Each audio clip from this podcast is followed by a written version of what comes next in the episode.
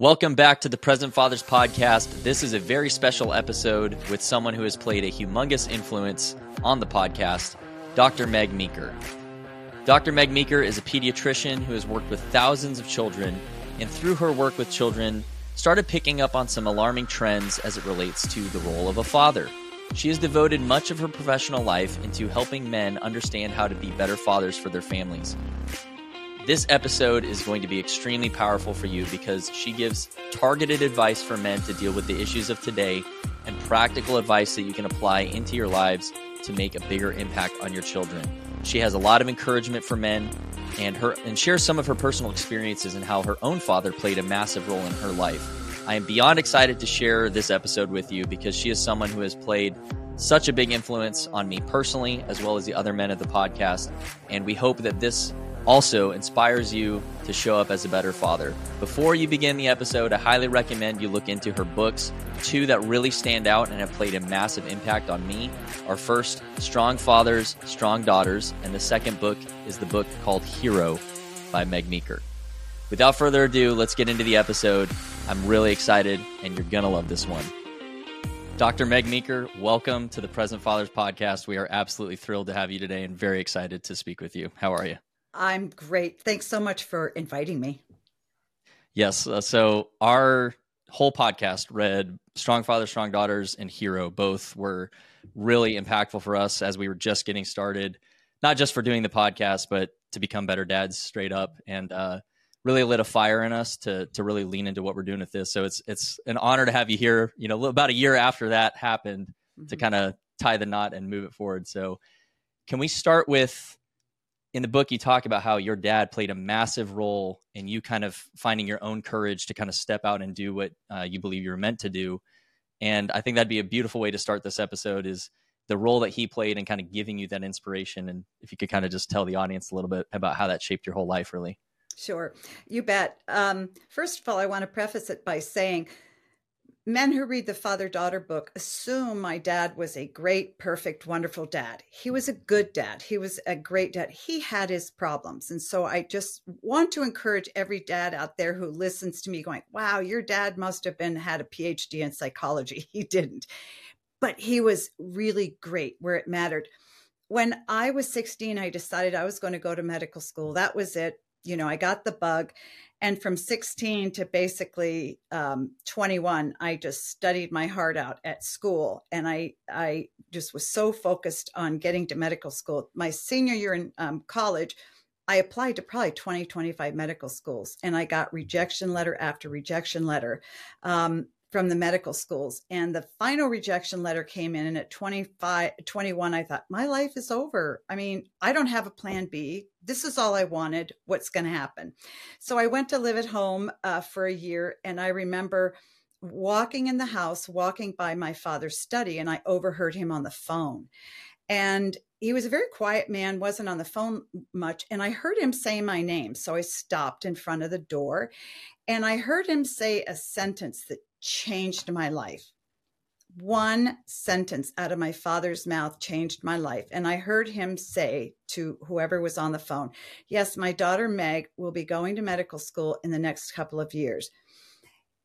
In that moment, I knew I was going to go. In that moment, because my dad said so. When I heard the tone of his voice, the inflection, the way he was talking to his friend, he believed in me so much when I didn't believe in myself. My mother would say, Oh, don't worry, honey, you'll get in, you'll get in, you'll get in. And I love my mother. It's not that I wasn't, you know, listening to what she was saying, but I thought, oh, my mom's got to say that. So maybe she's right, maybe she's wrong. But when your father says something like my father did, boom, it changed. And I knew in that moment I would get there. And so I just fired up again. And sure enough, a, a year later, I, I went. And I, you know, it was just a pivotal moment in my life. And I think it's so beautiful and poignant that it was just one sentence that my father said. And a couple years after that, I recounted that incident. He didn't remember saying that. Isn't that interesting? So he just spoke, and out of what he was speaking, changed my life and yet he was just speaking, uh, you know, very naturally about what he believed and thought. That's such a great example. And um, just a quick follow up to that, you know, so obviously you've, you've been a, I don't want to misquote it, pediatric psychiatrist or psychologist? I'm just a pediatrician. Oh, pediatrician. Okay. And yeah, so you work with I'm an thousands MD. of kids, right? Yes, yes. So okay. it's funny. People think I'm all sorts of things I'm not, but I'm a pediatrician. so apologies. I take care of kids from zero to really about 21. I do a lot of behavioral pediatrics where I, I work on relationships with kids and their parents because I work with a lot of teenagers. And if you work with teenagers and you're really interested in helping parents and their kids, you have to learn psychology.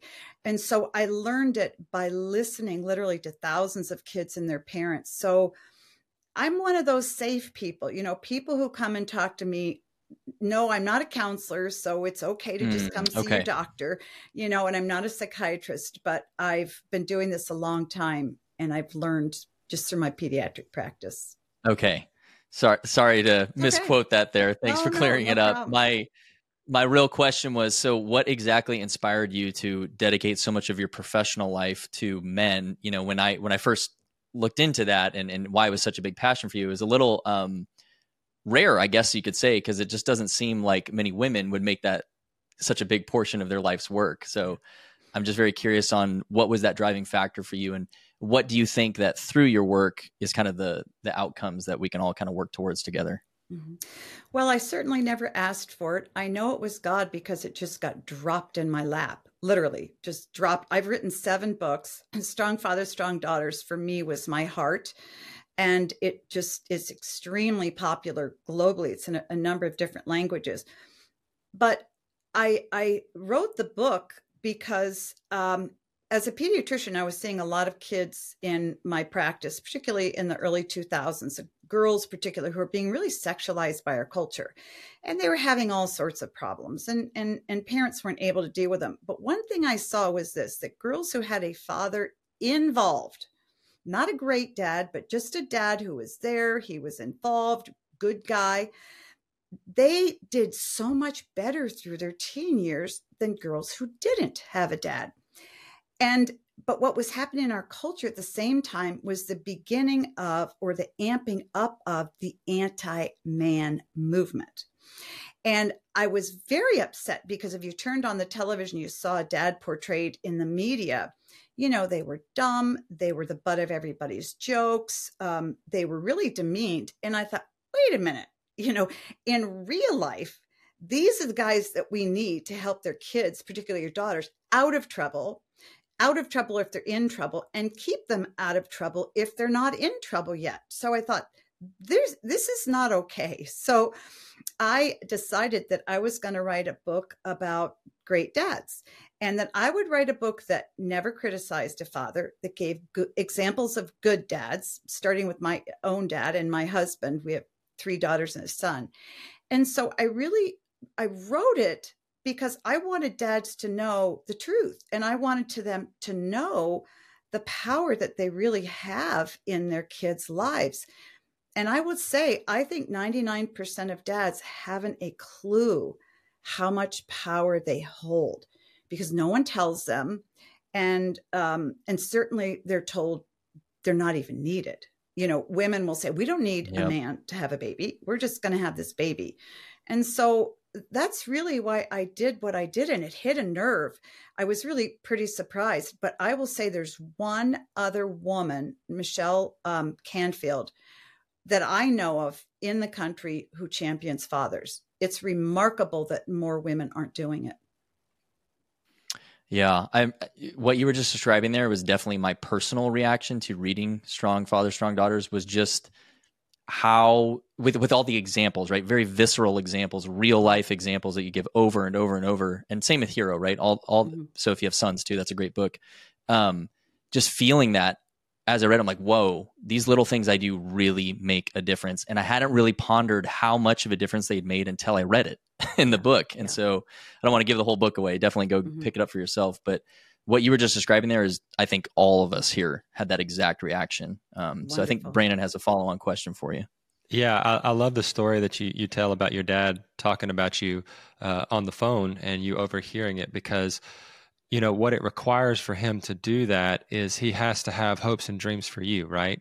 And one of the things that you've mentioned uh, many times before is making sure that fathers uh, create hopes and dreams for their children because we're, the ones that best see the capabilities of our children, right? You and bet. so, yes. can, let's let's dive into that a little bit. Let's talk about how can dads help create hopes and dreams for their children, and then you know bring it into action because i know there's a couple questions that you usually ask uh, to spur those things um, that kids feel internally yeah. Well, one of the things I tried to do in the book was allow dads to see themselves through their daughter's eyes, which is a very different perspective on how you see yourself. You know, dads are told, well, do this and do this and do this. But really, you don't know what to do until you can really sit behind your daughter's eyes and see you as she sees you. It's very important for fathers to believe in their daughters and their sons. I mean, we really could include sons here as well because if you don't believe in them as a gift to you that they can succeed, that they are somebody, if you don't believe that in your heart, don't say anything because kids know when you're faking it. If you go out and you say, Oh, you can be great. Oh, you can be great. And they know they can't, they think you're a liar. So, what convinced me that day was that my dad, I heard his belief in me. So a father first needs to believe in his kids, his his their ability to be the good person God meant them to be. They are a gift mm-hmm. that God has given them. They are capable Absolutely. of they're here for a reason. And a good dad's job is to help those kids find the reason.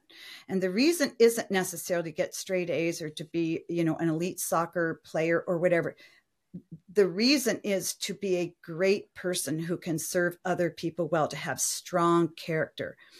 And so if a father starts there, I I can see my daughter. I've studied my daughter. I I see that she's a courageous person. I believe she can develop that courage and I'm going to help her do that. And so if you don't have those beliefs that can grow moving forward, she'll never grab onto anything because kids don't want to grab onto anything that's fake or that's contrived or that's sort of a, a, a, a pat cliche. You know, oh, you can be president when you grow up. Well, most kids can't be president if you, you would even want them to be. But, but you know, to sort of say, I'm your father and this is where I know you can land. My job is to help get you there. So that's how you express your d- dreams and your wishes. And they're different for every father for his child.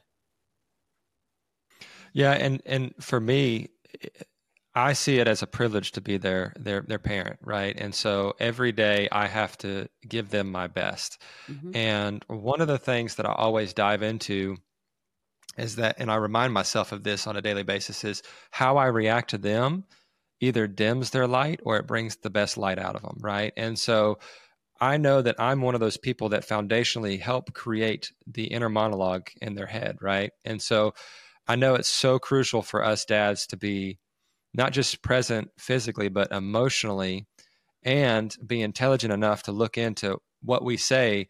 They watch everything, right? Oh, they yeah. see our movements, our body language, they they see how we act more than they see how we speak. And so man, that's just such a crucial thing. So, what are some questions that you think um, dads can ask uh, about their children that would kind of help create that that that game plan, that monologue? Because one of the things I remember you saying was, "Am I capable? Am I smart? Or am I dumb? Or am I stupid?"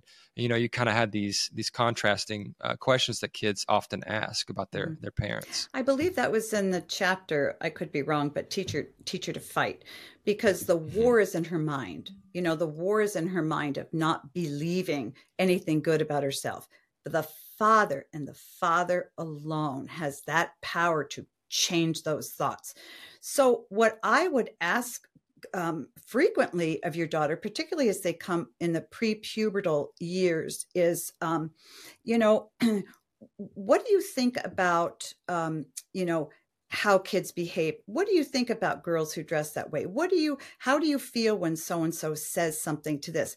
So ask them questions, probing. You know how does that make you feel what do you think about um, this ask her opinion of things and if you just ask some general questions asking her opinion um, asking if she'll do things with you that's a huge boost to her self-esteem letting her know you want her company you know, girls don't feel like anybody really wants to be with them. But when dad says, Hey, I'm going to go change the oil in my car Saturday morning, will you just come along with me? I haven't seen you in a while. And then, you know, in, in those moments, just, Hey, how has school been this week? What was good that happened to you this week? Tell me one thing that was really hard for you this week. And so talk to them on an emotional level. Don't just say, you know, what were your grades and how did geography go and how did your math test go? I mean, that's fine. You want to show interest, but you want to dig a little bit deeper. And, you know, how did it feel when, you know, your best friend refused to talk to you and went off with some other friends? Girls can be brutal, you know, in, in middle school and junior high. And to sort of see what she's going through and then just dive into that and ask very, very simple questions. How did that make you feel? What did you see? What do you think about? Um, boy, they'll open up and they'll start talking and they won't stop. If you listen, if you ask a question and sit there and listen, don't ask a question to teach your daughter something. Ask a question to understand her. And mothers often ask a question to teach our kids something. We ask a question with the answer in mind, which is the correct answer, which is ours. So as our daughter is answering, we formulate our response to her answer to correct her. And that's one of the things I found dads don't do as often as mothers. So when you ask a question, listen and follow up and just listen. If you want to get your daughter to talk, just just start listening to her. That's that's so beautiful because what you're doing is you're getting to the intent and the heart of what matters to her, and exactly. then you're you're embracing and you're you're you're fostering the growth within that. So yeah. I think that's beautiful. Now Dustin, I think had mm-hmm. something to follow up there. So yeah. So, Dr. Meeker, my dad wasn't around. So, I didn't necessarily have that model to show me what those conversations would be like, mm-hmm. how to open up like that. My mom was wonderful about it, but I didn't have that, um, that dad around to do it. What advice would you have to fathers like myself who did not have their father around to learn how to have those conversations? Well, that's a great question because there are a whole lot of dads out there that didn't have a dad. First of all, I would study the character of Jesus and the character Father God. And you can create a mental image of how you, as a father, are to talk and to walk and to touch and to be with her. As far as figuring out what to say and how to communicate with your daughter, study her you know, who does she talk to? What does she like to do on the weekends? What does she not like to do? Um, what do you think she's struggling with? What do you think she's not struggling with? And one of the best ways to really start getting through to your daughter and, and, and nurture a good relationship, find what she likes to do and then go do it with her. You know, dads will often say, I want to spend a lot of time with my daughter. And I, great, great. So I take her fishing and I take her golfing. Well, that's great you know, but find out what she would like to do. Don't just drag her into your world. Find what's happening a little bit in her world and jump in there and say, you know what, honey, I know you love going to the movies. Why don't you and I go to a movie, you know, Friday night? Or, you know, I love having breakfast. And I know you eat, but why don't we on Saturday mornings just go out and have breakfast? You start with the very simple things and you study her. And if you're intent on figuring out what she likes and doesn't like, you'll figure it out within a week. All those suggestions also work uh, for your wife too, guys. Yes, so. they do. She was a daughter. Study your wife. Yep, yep. Study your wife. Yep. And it's not that hard. I mean, everybody says that girls are a mystery. I guess they are. Sometimes just ask. You know, um, I know that girl daughters and mother and your wives always want you to be able to read their minds, and you can't. And I remind women all the time: your dad doesn't know what you want from him. So you have to say what you want. If you need him to it. say, I love you, say, Dad, I just need you to hug me. Dad, I just need you to hear, I love you, because he loves you, but often it comes out sideways. And so he, he doesn't know how to get it through to you. So tell him, you know, and it, it, kids will do that. You know, young girls, oh, okay, okay um, and it makes them feel good that they they can sort of say that to their dads because most dads are pretty receptive they're like oh thank you you know I like it. That makes a lot of sense. Study, uh, study. So in my case, I have a son. He's four years old, mm-hmm. and I see that all the time. I'll try to have him jump into activities, yeah. and he's really not that into him. I'll make him do it for a little while just to make sure, and then I'll realize mm-hmm. this is really not his thing. So it is yeah. my intent, and that's okay. Uh, you know, you know, just being with him. He, yeah, yeah. Definitely. And if anything, it's better. I don't want him to be a carbon copy of me because I won't learn anything. I think it's a right. nice opportunity if he's different from me to to learn more about him. So right. if we can transition to boys a little bit, uh, again, I have a four year old. I'm looking at the future of what education and work is going to look like for him. Over the past 10 years, I'm sure you've seen it girls are crushing boys in every measure academics uh, work all of that um, which is not necessarily a bad thing but i'm curious if you think you understand why we're seeing that trend occurring and what i can do as a father for my son to help him buck that trend and not be that typical uh, boy that we're seeing that's that's falling behind his female peers. Right. Um, years ago, I wrote a book called Boys Should Be Boys, and I'd probably um, be black bald if I wrote that again with that title. Um, but but here's the problem. You know, you're right. Girls are excelling because they've been pushed to excel. They've been pushed into STEM. Um, there also is a um, early elementary school and middle elementary school bias towards girls. Okay, girls sit there they color in the lines. They say yes. They say no. They don't jump up and spit spitballs at people. Um, you know, they're not bouncy and they're not shooting pencils at people. And and the problem is boys are much more likely to get labeled as something very early on. If I had a quarter for every third, second, fourth grade boy that comes into my office with a note from his teacher saying, I really think he has ADHD, um, I, I would be a very wealthy person. So, first of all, boys in the early school years are working in a system that is not helping them, it's hurting them. A lot of the early elementary school teachers are women, and they don't like when boys are giving them a hard time. Um, and so, so educationally, they're sort of primed to fall behind after that, I really believe girls are given a lot of attention. They're pushed hard. I think they're pushed harder than a lot of boys are. Boys are getting very mixed messages about what masculinity is all about and what being a boy is all about. It's almost, they're almost trained, um, at least in public schools, to feel bad if they're a, a boy who likes to shoot targets I mean, if you like to shoot targets or skeet or hunt with your dad, you don't tell anybody because you're ashamed of who you are. And so I think psychologically, boys, there's a lot working against boys. Boys are being shamed early on. And I think what happens is their self esteem goes down and they don't believe that they can perform as well as their female counterparts boys typically read later than girls do. Um, and so early on, they feel like they're behind. Um, and then again, I think I, I'd like to see a study on how often are boys called on in class versus girls. I'll guarantee you girls are called on much more frequently. And so I think that that mindset follows them into junior high and then in high school I re- it's not an intelligence issue. It's not. It's a psychological uh, manipulation of what's going on their environment, where they are getting messages that, you know, maybe they can and maybe they not. They, you know, if they're a little bouncy, they're a pain to people and they they need medication. You know, if they like to shoot and they like to pretend they're hunting bears, well, just don't talk about it.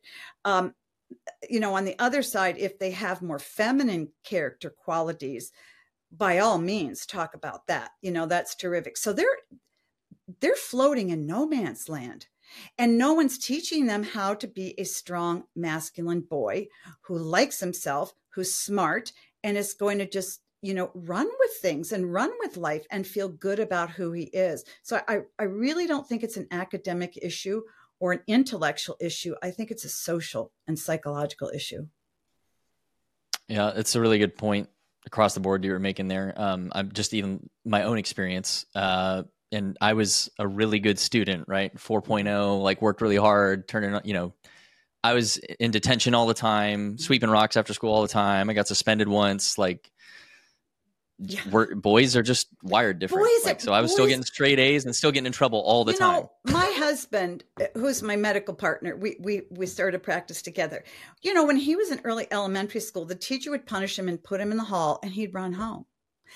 And the, his dad would haul him back, and the crazy teacher next day put him in the hall. He'd run away. You know that's what boys do. You know but we don't tolerate that. We don't tolerate the antics of boys. One of the biggest mistakes a teacher will make is they want to punish a boy. They make him stay in for recess are you yeah. kidding me? That's the word get a tree a big tree put it on the playground and let them climb up and down it.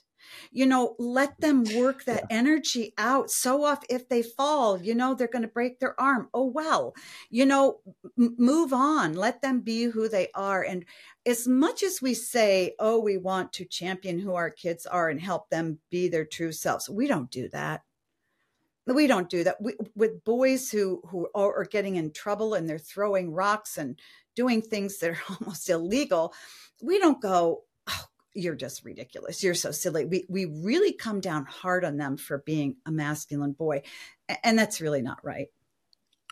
It's amazing. When my son is physically exhausted, he pays incredible attention to me. He yes. listens the best when he's drenched in sweat and can barely breathe. Exactly. He's, it's amazing. He's tired. He pays attention. Yeah. You know, one of the best things, and studies bear this out, that a dad can do with his son and with his kids is wrestle. You know, physically exhaust that kid. Boys bond with their dads through physical play and contact. Now, your wife will get furious because you're not helping out, but you're off out playing with the kids. Play with them, exhaust them, run them around the house, chop wood with them, because that's really how you bond with them and get through to them and how they learn to really connect with you. It's such a beautiful point. And my quick follow up to you said it's not an academic issue. It's not a it's a psychological issue, you think. So tactically, you know, we, we want to help change this trend, right? With this yep. with this podcast and equipping men to do differently. Um, what are your top recommendations then for in the day to day men need to be aware of and kind of stand up and and you know fight back against the the trend? Yeah.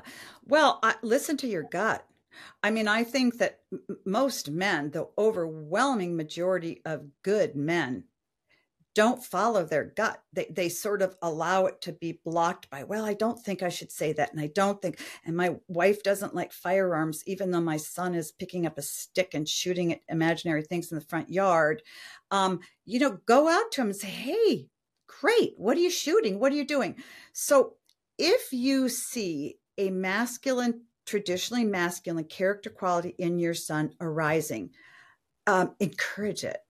Tell him it's wonderful. The same thing in yourself. If you find that you have a 13 year old daughter and she's going in into school in clothes that you think are very inappropriate, even though your wife says, no, that's the way all girls dress, stop her. Don't let her go to school in clothes like that. You know, your gut says, no, that's not okay. Then act on that. You know, if your gut says it's really fine for my son to be doing this, it's fine for my son to take a risk. We are so risk averse as parents. We don't want our kids to get hurt or have anybody say anything bad to them, whatever but we need to let our sons and our daughters take some risks. And dads are pretty good at that because they've taken risks, right? What did you say? You used to throw rocks at all over, you know. You know, act on your own instincts. And if they're masculine, wonderful. If you see them in your son, wonderful. And if you see some strength in your daughter, champion it and help her run with it but don't hold back and and dampen down what you're going to say because you feel someone's not going to like it. Who cares? Yep. And Dr. Really? Meeker, I'm sure you're familiar with the uh, yeah, no, it, uh, I'm sure you're familiar with the biology behind this. Uh, when a woman has a child, her amygdala, the fear center, triples in size, yeah. and it never shrinks. Right, so you're always going to be as nervous about your 60 year old daughter when you're 80 as you were, um, you know, when she was just born. And Absolutely. of course, the man's amygdala doesn't change in size at all, right? So it's like it's like nature designed the man to be a little bit riskier and let our kids take I chances. Thrive on fear. absolutely Right.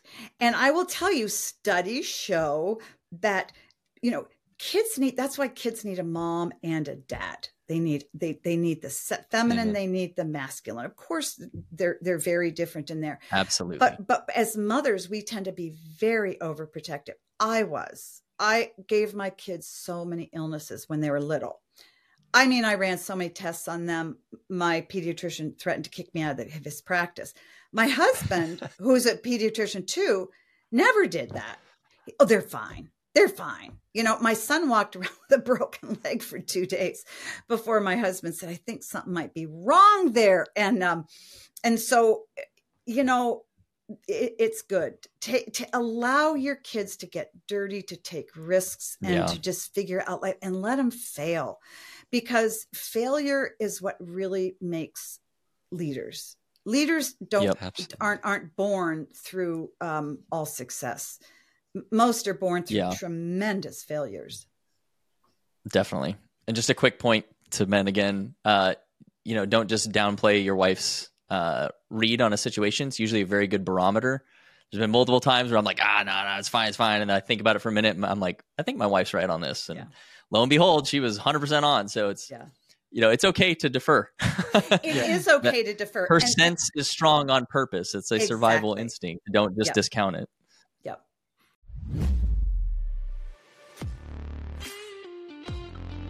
Hey there. We hope you're enjoying this episode of the Present Fathers Podcast.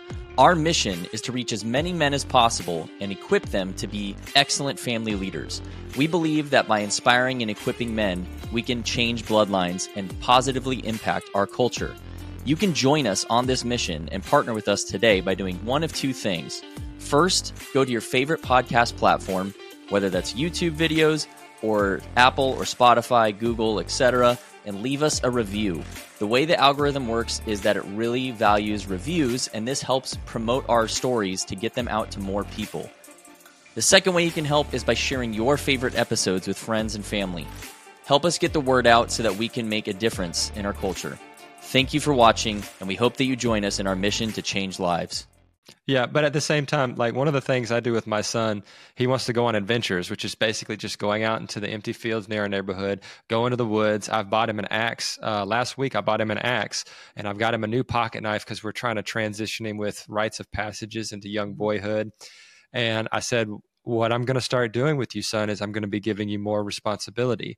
But with that, you have to be able to remember the words I tell you and discern what's too dangerous and what's not. But if you're going to do something dangerous, you need to be calculated, you need to be patient, and you need to be just remember what I tell you as far as like being responsible with that danger. Mm-hmm. Like we have to be, you can still do dangerous things, but do it carefully, right? Absolutely. Do it calculated. Absolutely. And, and man, like I, I did that with him and like every day hey dad right after school can we go chop some wood in the woods and you know like go mm-hmm. find some stuff to to make you know fire and stuff like that and so uh, I looked at my wife the other day. I was like, you know, I've got him for the rest of his life, right? you know, because like that's do. all he wants to do is just hang out with dad, right, and do yep. dangerous stuff. And well, and but, you know, yeah, those, so it's those are instincts in him, and I really wanted to right. to press that point because a lot of people, younger people now, feel that kids are born and we shape them into boys we shape them into girls we shape them into choosing whatever. Kids mm-hmm. are born who they are. You know i have a two-year-old grandson it sounds just like your son. Um, anything that has a motor or moves or is loud he has to be near. I talked to my my daughter yesterday. I said, "What are you doing?" She said, "Well, Jonathan just took um, Wally to Lowe's." I said, "Oh, to look at chainsaws." "Oh, does he need a new chainsaw?" "No." Well, he just wants to look at chainsaws. He just turned two. You don't teach a child that. That's the way they that are. boy's going places. Oh, you know. And his dad, lets him use a real axe. Now, I did sort of gasp at that one. I said, please never let him have that in his hand without you there. But but here's the point. No one taught him that. No hmm. one taught him to to to want to hear motors and things. It it it, it, it is what it is. Now, if they had come along and said, "Oh no, no, no," you know, let's go play with this doll. Good luck. He'd rip the head off the doll. You know, you really need to allow your children to be who they are and to embrace it and to nurture it. So, good for you. Yeah, that's uh, the reason I was able to do that was thankfully uh, one to you and to John Eldredge. You both have books that are amazing for this this topic, which is yours is always boy boys should be boys, and then. John's is uh, Wild at Heart, and they're both mm-hmm. fantastic reads uh, for dads that want to help their kids do dangerous things in a safer way, right? You know, yeah. let them run loose and Teach get the energy out. Yeah. So embrace yeah. it and teach them how to, to to do that well. Yes, exactly yeah, the sense of adventure is um, for for either gender is such a powerful thing in a young mind, right? And to in with your recommendation earlier, kind of learn your child right on what where theirs naturally wants to go towards, but then lead them into that and, and yes. show them you know the, the brave new world and all that kind of stuff. And you know, I think uh, in the times where where I've carved out time to go do that with my daughter, you know, she just lights up in a way that nothing else yeah. makes her do that. You know, yeah. and and it's such a powerful uh, opportunity we have as dads to to provide that for our children. Um, we've talked a little bit about cultural, but what are some of those cultural challenges that you think, what what in your opinion are kind of the top ones facing men today that we need to start changing?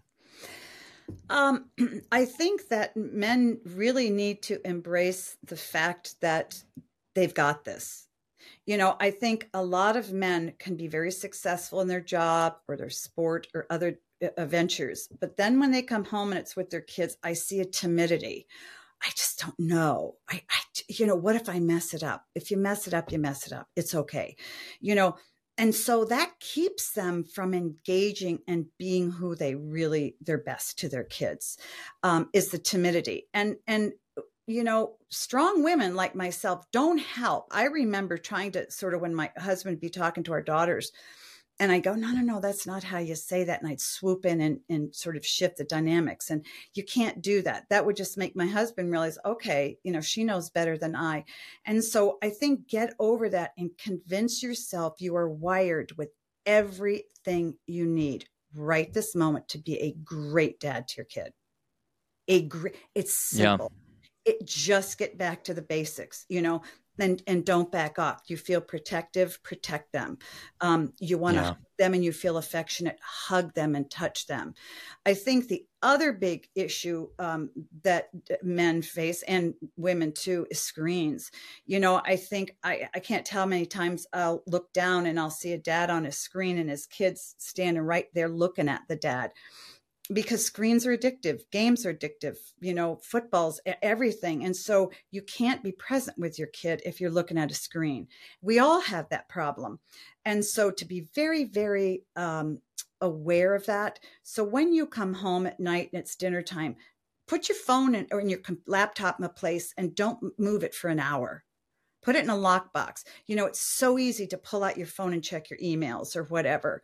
And so I think that's a big distraction because when you're off of a screen and you're looking at your child, that's how you can be present. But you can't look and engage your child while you're on your phone. Nobody can. So I would I would just yeah. start with those two things. Those are two biggies. Yeah, I agree. Um to your first point, I think it's uh men don't know how to lead anymore. They've been taught how to not be leaders, actually. Exactly. Um, and I believe that we are built for it. Um, and see, even that comment right there, a lot of people, like to your point, you know, people will be like, you know, they'll blacklist me now because, uh, you know, how misogynist of you. And good leadership is a gift.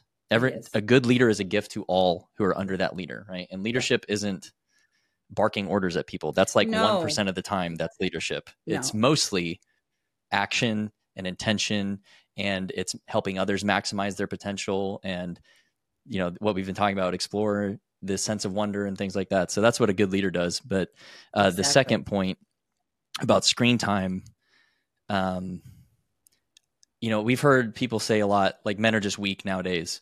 I actually don't think that's the case. I think men today can be just as strong or just as capable as men ever have been. I think the problem is that we live in an age of more distraction than any human being has ever lived in. Mm-hmm. And the distractions for men are even more rampant pornography, video games, football, you know, hitting the gym too much or what, like there's just a million, even good things can become mm-hmm. distractions nowadays. Mm-hmm. And to your point about honing in on and focusing that's where intention that's why why, why we called this the present fathers podcast is because you have to make the conscious choice to pick that over something else mm-hmm. um yeah i think all men have it within them. And so i guess that's just i, I wanted to make that point just reassure guys listening to this that every dad has been in the exact same boat as you are right today except there's a different set of challenges. It's a different problem set today than it was you know 100 years ago. And that's okay. We just have to recognize it and put put uh, you know intention into practice and take action. So and it, and it I, requires an unselfish. Oh, sorry. Go ahead, Dr. Meeker. I would encourage you know once you have the intention and you know what you need to do, say I'm going to spend less time on screens. Have a plan. So how are you going to do that? Well, every day from six to seven at night. Um, I'm going to put this away. You, you, have to have a plan, even if you don't um, meet that plan or you don't uh, make it come to fruition, have one. Because if it's just an idea, okay, tonight I'm really going to concentrate on my kids, but but you haven't planned to get rid of something that's a distraction, you know, don't you don't set your yourself up for failure. Yeah, I think too often we just hope hope is not a strategy. no. you you have to put parameters in place to you know if you know you're weak in an area too that's that's a strength right there is to identify your weaknesses bring people around you who can help mm-hmm. uh, and then limit distractions. Uh, Dustin, I think you had something you want to say though. I think what's changed a lot in the past 20 years is there's so much distraction can be a bad thing, but it can also be a good thing. There's so much entertainment, so much to learn, so many exciting new avenues uh, to explore, and it requires an inherent unselfishness of fathers to spend that time with our children. When the temptation is to take that time for ourselves, and mm-hmm. it's it's so challenging with a young child I do I have all these other things. I want to focus on my podcast. I want to play sports. I have these other things. And I have to remind myself that I owe him the time and the presence to be a good father. And I have to put aside my selfish desires to spend that time with him. And once I do, it's wonderful. And I'm glad that I did. But I think for a lot of dads, there's just too much temptation and to, to go into other areas of entertainment and, and not be present with our kids. Absolutely. Yeah. And, you know, and one of the way, oh, mm. sorry, go ahead the opportunities that men have to do so many more things than you know maybe 20 years ago. It, it, it's very very hard.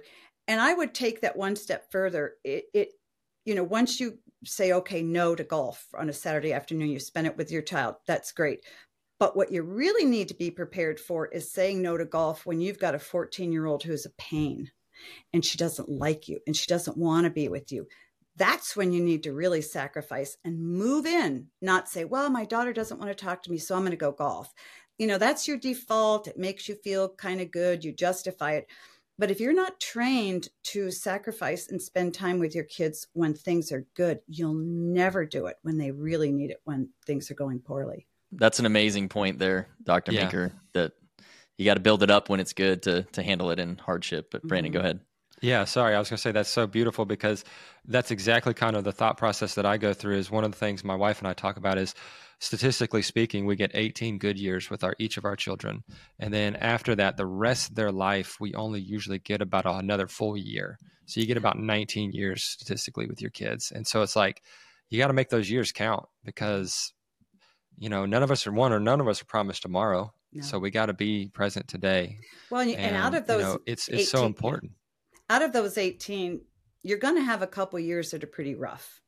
You know, particularly if you have two or three kids, you're guaranteed a few year, mm. rough years in there. So that's why you need to prep yourself to handle those rough years because you're right. And the rough years can be the real transition years for you and for your kids. Those could be the pivotal times in their lives where they go, oh, wow, my dad really loves me. Um, and so you're absolutely right.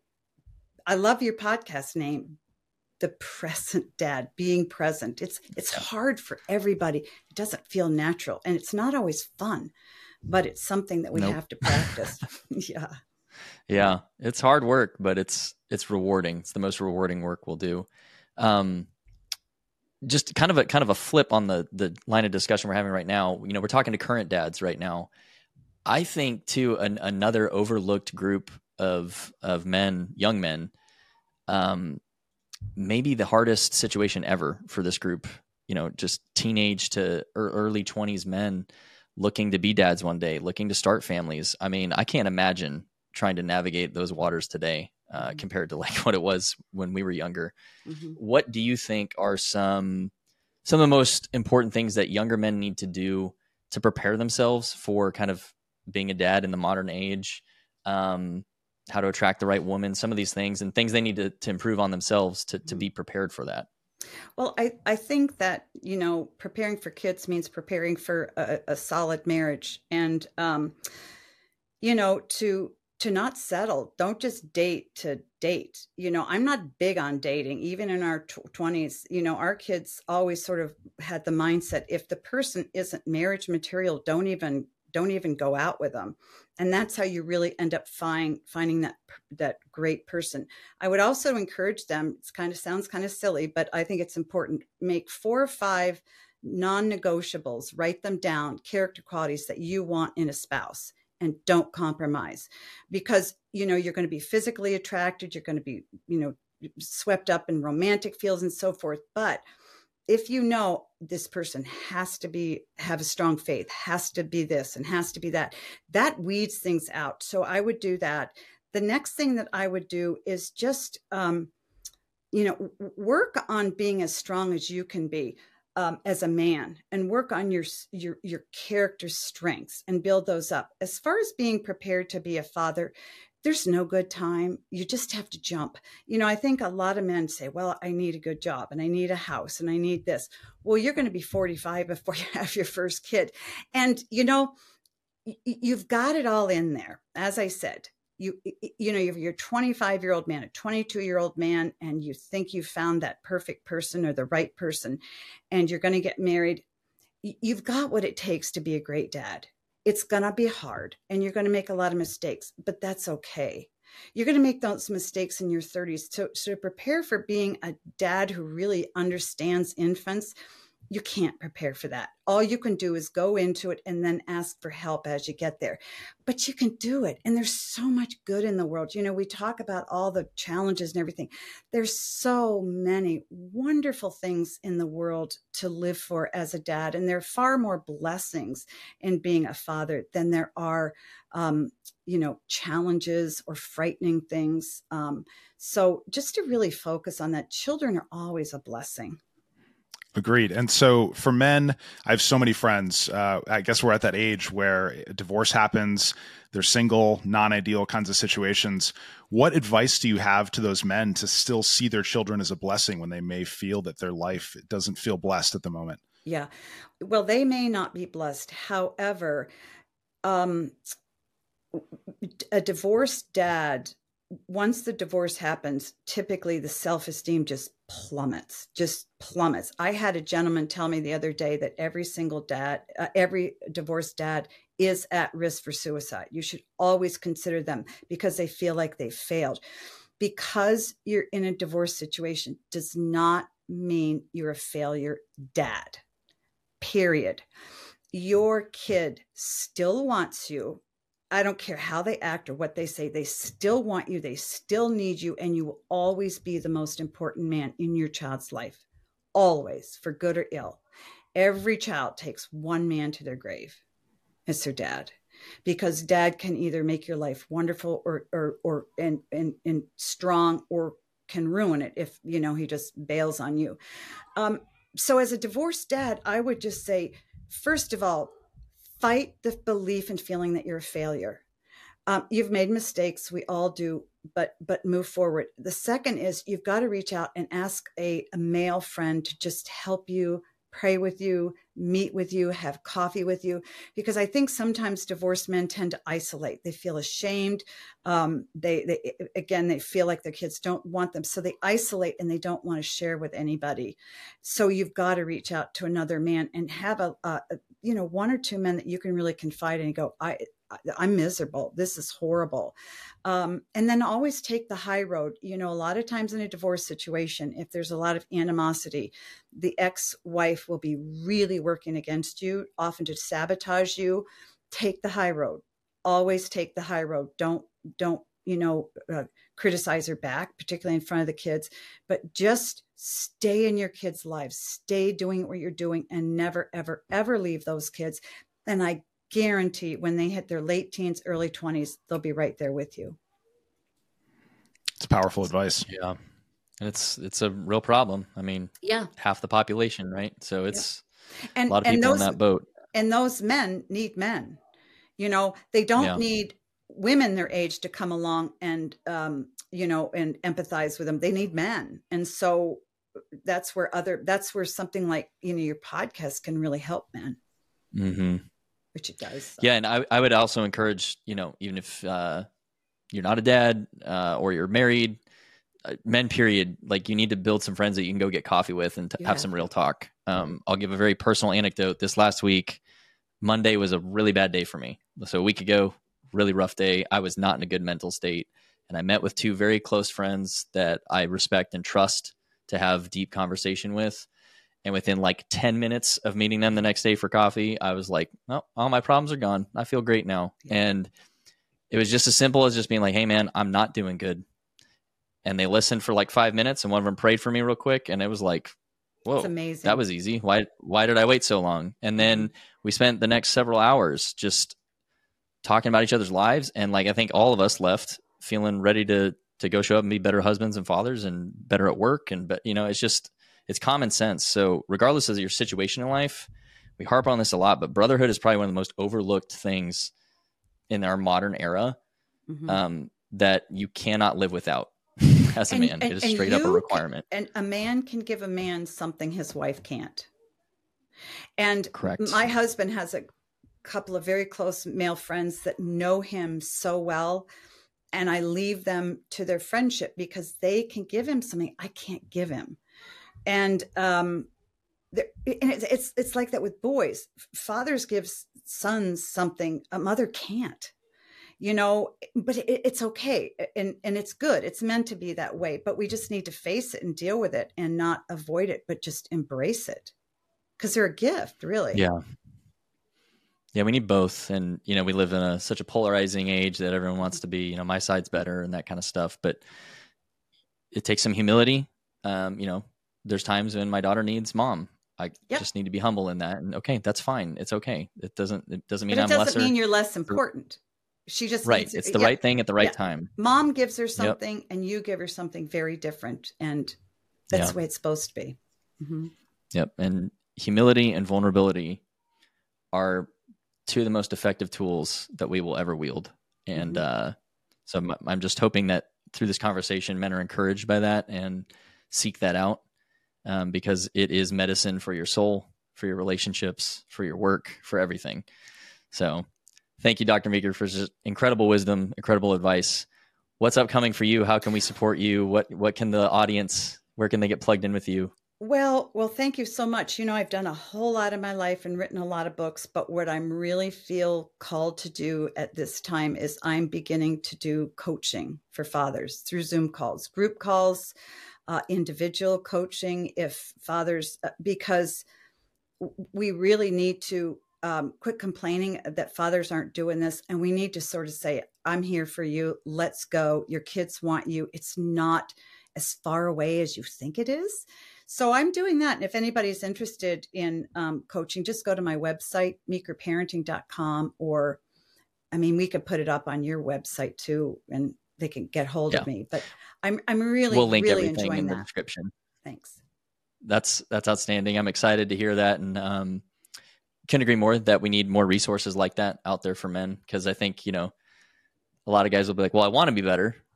Where do I start? Exactly. Yeah, and exactly. so, and my whole point is, you know, you're the fact that they would come and be coached shows me they're a really good dad already. Anybody listening to Definitely. your podcast is a good dad. They're trying. So let's just yep. Tweak it a little bit here and tweak it a little bit here. And just like you said in a conversation with your friends within 10 or 15 minutes, the light goes on. You go, wow, why didn't I do that sooner? You know, and um, you know, men just need a lot of encouragement. I also have um, a hidden agenda there, and that is, I believe that if if we can encourage good dads to really um, lead their families, they're going to lead the other people around them and it's going to have a multiplying effect. Yes. So if you really want to change the country for good, get to a dad and then just let him yep. go.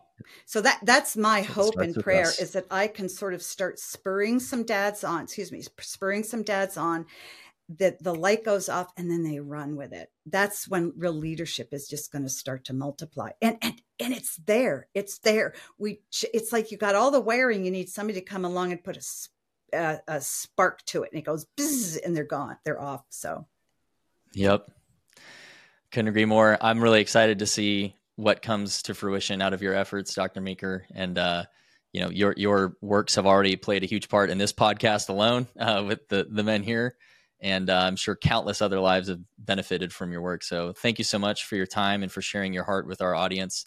Uh, all the descriptions or all the links to everywhere you can meet with Dr. Meeker and, and, find her books will be in the description below. So please go check them out. Dads highly, highly, highly encourage you look into Strong Fathers or Hero uh, for two to get started with. And um, again, just thank you so much, Dr. Meeker. Any closing thoughts for the audience? Um, I guess I would just say to every man out there life is good, have hope, and you've got this. You've got this. So don't let anybody tell you you don't.